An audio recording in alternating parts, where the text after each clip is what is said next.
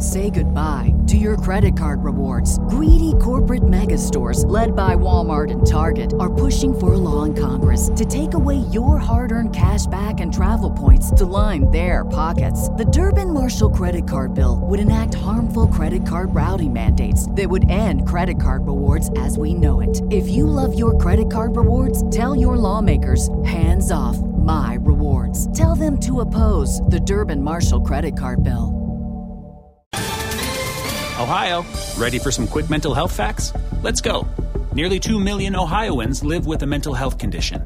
In the U.S., more than 50% of people will be diagnosed with a mental illness in their lifetime. Depression is a leading cause of disability worldwide. So, why are some of us still stigmatizing people living with a mental health condition when we know all of this? Let's listen to the facts and beat the stigma. Ohio, challenge what you know about mental health at beatthestigma.org. What's up, everybody? It's Bo here from the TV Talk Podcast, and it's the penultimate episode of Westworld Season 4.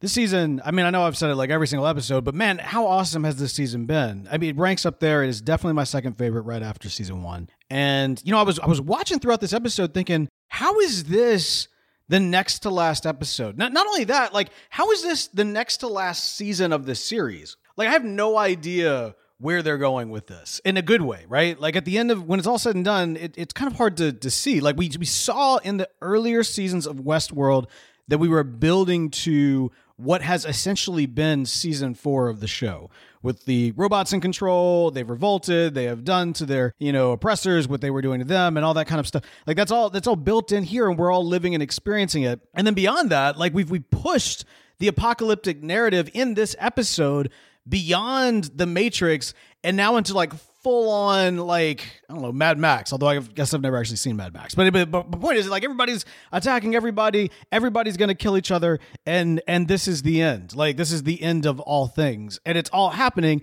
in this series that started in a theme park. I think I mean it's it's fascinating, and I think it really gets to where the heart of Westworld and kind of the original Jurassic Park novel, like where they were all kind of stemming from of how our desire for entertainment and and kind of the way in which we push ourselves to levels that get into our hubris while also you know quote unquote advancing us will ultimately destroy us and i think seeing that it's done so much better here than in the Jurassic franchise. Actually, you can when it's all said and done, I think we can compare the Westworld series with the Jurassic series and and we can kind of see like you know which one is is clearly better which i i, I would argue at this point is westworld. I, I enjoyed jurassic uh, world and the, the jurassic world franchise that came after jurassic park. You know uh, my, my co-host for the main show bell obviously does not share my sentiment in that. But even i will like acknowledge that it it stumbles at what it's trying to accomplish. Here in westworld we've only really gotten one stumble which was in season three. But ultimately like the series as a whole the grander story like I mean, if, well, I'll put it this way: even in, if if you look at season three as a stumble, like it was still good. It was still quality television. You know, like Jurassic has just put out some bad movies. And if you're wondering why on earth am I making these comparisons, well, I mean, the same mind was behind both of these narratives, both of these stories. They're both doing the exact same thing. I think one of my main regrets from this series as a whole is just that we never got a Jurassic Park as part of the Westworld Delos franchise. I think that would have been amazing if that was the case, just with robot dinosaurs as opposed to the other. Uh, the original inspiration for both of these was from Michael Crichton as he was going down uh, Pirates of the Caribbean and Disney World and had this idea of what would happen if the pirates came to life and how this little fun ride that's a little spooky, but only in like a fun kind of way for kids would be op- obviously this terrifying thing because all of a sudden these pirates would be going around and doing these terrible things. And so like that that is at the core of what Westworld and Jurassic Park is and that's why they're they're siblings in many respects. I'm getting away from this episode. I'm sorry. I'm just I don't know. As, as we're kind of coming to the close, it's it's hard not to start thinking from like a broader, bigger picture kind of way.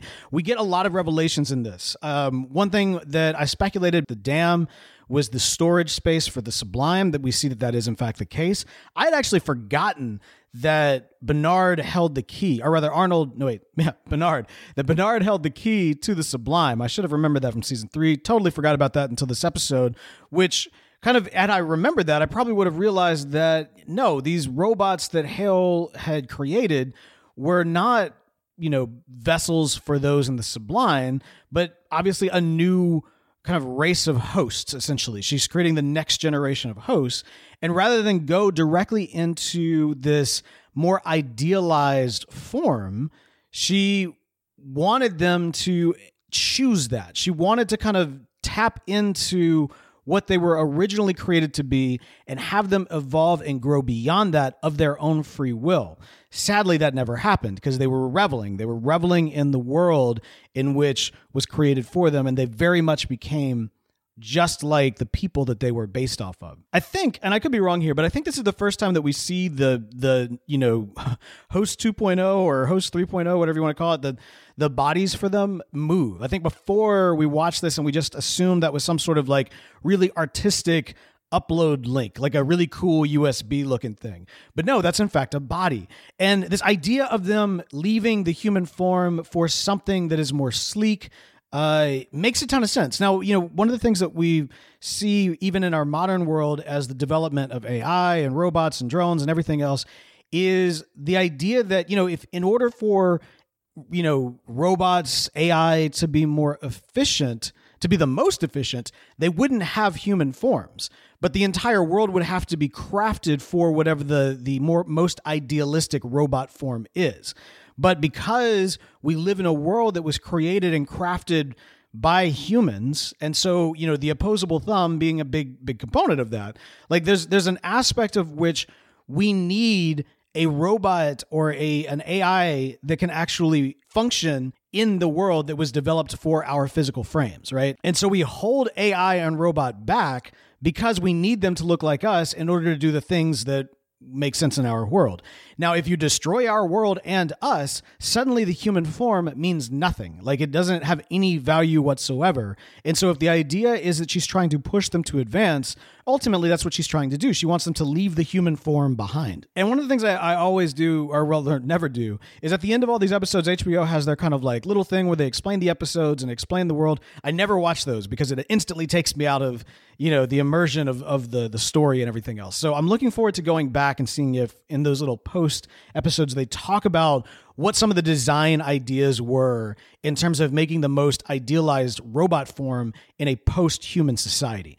And so, uh, you know, we, we see kind of the way in which it moves and kind of the sleekness to it and all that kind of good stuff. I'm I'm just really excited for it. I'd, I'd, I'd like to learn more about what, what was the inspiration there. It would seem that in this episode we officially see the death of William. Now, that being said, we saw at the end of last season the death of William, so it's possible that that might not be the case, but it felt like this might be the case. At the same time, we saw what felt like it should be the death of a lot of characters without really fully knowing if, in fact, that is the death of a lot of characters. Despite the fact that we get this kind of confirmation or at least explanation throughout the episode that a bullet to the pearl will, in fact, kill a host, we see Hale gets shot. We see uh, uh, Maeve gets shot. We see Bernard gets shot. We see all of these characters essentially you know, quote unquote, die in this episode for what imagines realsies.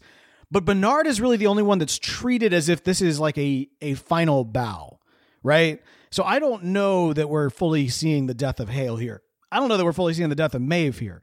And so when it comes to William, we obviously have the host William who's gone out and kind of become this, you know, ultimate nihilistic form of himself that is going to just you know start up the game anew and and be the you know the end game right? Like he's essentially starting the end game. So do we need human william anymore? I i, I don't know. Maybe not. Um, but that being said, one of the biggest criticisms throughout this season and throughout the series as a whole is the the fewer human characters we have, the less stakes, the less interesting the show becomes. And in a world in a, in a story where you're destroying the entire world, those human characters are really important. Even in this episode, when like you know he talks about it, men, women, and children are all going to be tearing themselves apart. That's a horrific image, especially when we know these are actual humans that are doing this. And so this is terrible. And also theoretically, by the end of it, we might not have any humans left. And so then it becomes host versus host and so I wonder if the stakes for season five are going to be similar. All right, let's talk about the big reveal. Uh, at the end, we find out that Christina is, in fact, living in, like, she's living in the world, but she herself is not part of the world. there's a lot of ways we can interpret this. Um, speaking of things that I had forgotten from previous seasons, I forgot that Teddy was actually in the Sublime, right? And so this notion that Teddy has been here the entire time has a lot of questions attached to it. I guess I never really, you know, did too many too much digging because at the same time we also saw throughout the entire uh, series uh, Christina Dolores who shouldn't be here either. Uh, and so there's there's kind of a lot of questions as to what's going on. It's possible that Christina is Dolores based off of Teddy's memories, and Teddy is in the Sublime also trying to figure out a way to save Dolores. So it's possible that this is just a scenario that he's created in an effort because he wants to return to the real world, to the physical world, to save Halores, right? Because Hale, theoretically, if Christina's not real, Hale is the last true Dolores, right? She's a variant, yes. She's she's multi generations into the process, but of all of these uh, copies that Dolores had, Hale seems to be the only one that's left out there. So this is my theory for this. You know, going into the finale, is that Teddy is actually in the Sublime, just like we saw Bernard and him running a lot of simulations in the Sublime and that sort of thing. Teddy's also running simulations in the Sublime. He uh, he wants to restore Hale to Dolores. And I think that's what we're seeing in this is he ran simulations, he created a version of Dolores based on his own memory, kind of in like a WandaVision type situation where it's like, you know, it's it's the vision that we get is it's him, but it's like the part of him that is remembered by Wanda. Spoilers for WandaVision.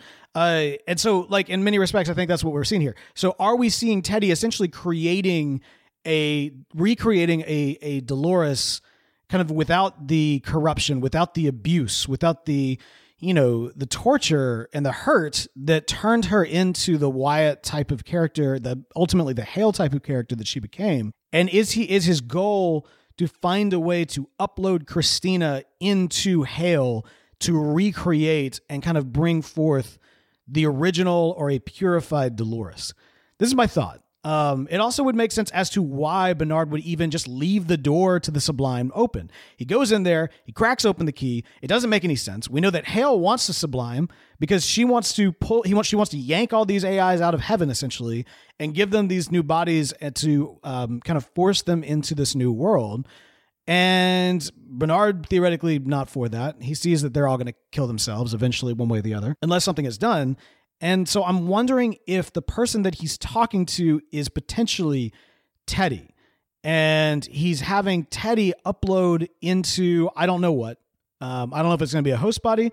I don't know if it's going to be one of those like, you know, transformer riot control giant things. I don't know.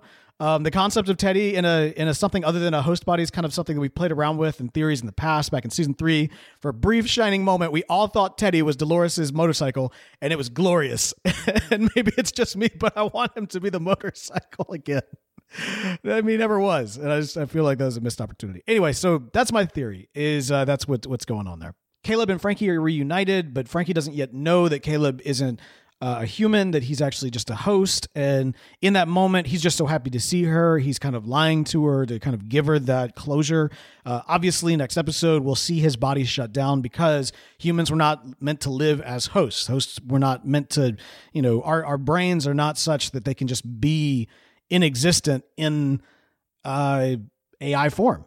The reason why somebody like Bernard or the Man in Black or the Billbot rather, the reason why they're able to get away with it is because they're they haven't been, they're not really a copy of who came before. They're based off of who came before.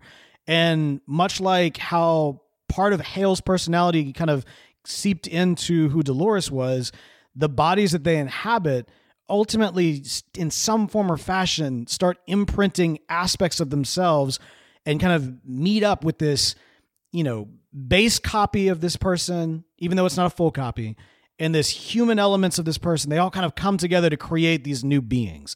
And so that's essentially what Bernard is. Theoretically, that's what the man in black is becoming. So we'll see where what it ends up going. Yo, this is a little bit longer than normally, but hey, it's the penultimate episode of the season that has been a fantastic season. I hope you've been enjoying this. If you have, let me know. Head over to iTunes. I don't ever say this on the minis, but please do. Head over to iTunes, write a review for the show. Let me know how we're doing, and let me know what other shows that you would like to see us cover in uh, the upcoming uh, months. We got She Hulk, we got Andor, we've got uh, probably Game of Thrones, we got all kinds of stuff that's there, rather House of the Dragon. So we got all this great stuff that's coming your way. Uh, let us know how we're doing. Uh, head over to tvtalk.fm. You can find all of our contact info- information there and more. And until next time, I'll be back in a flash.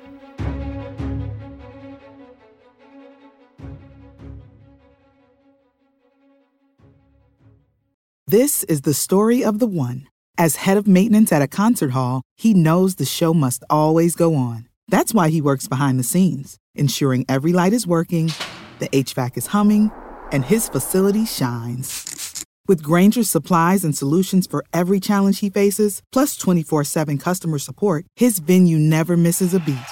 Call click grainger.com or just stop by. Granger, for the ones who get it done.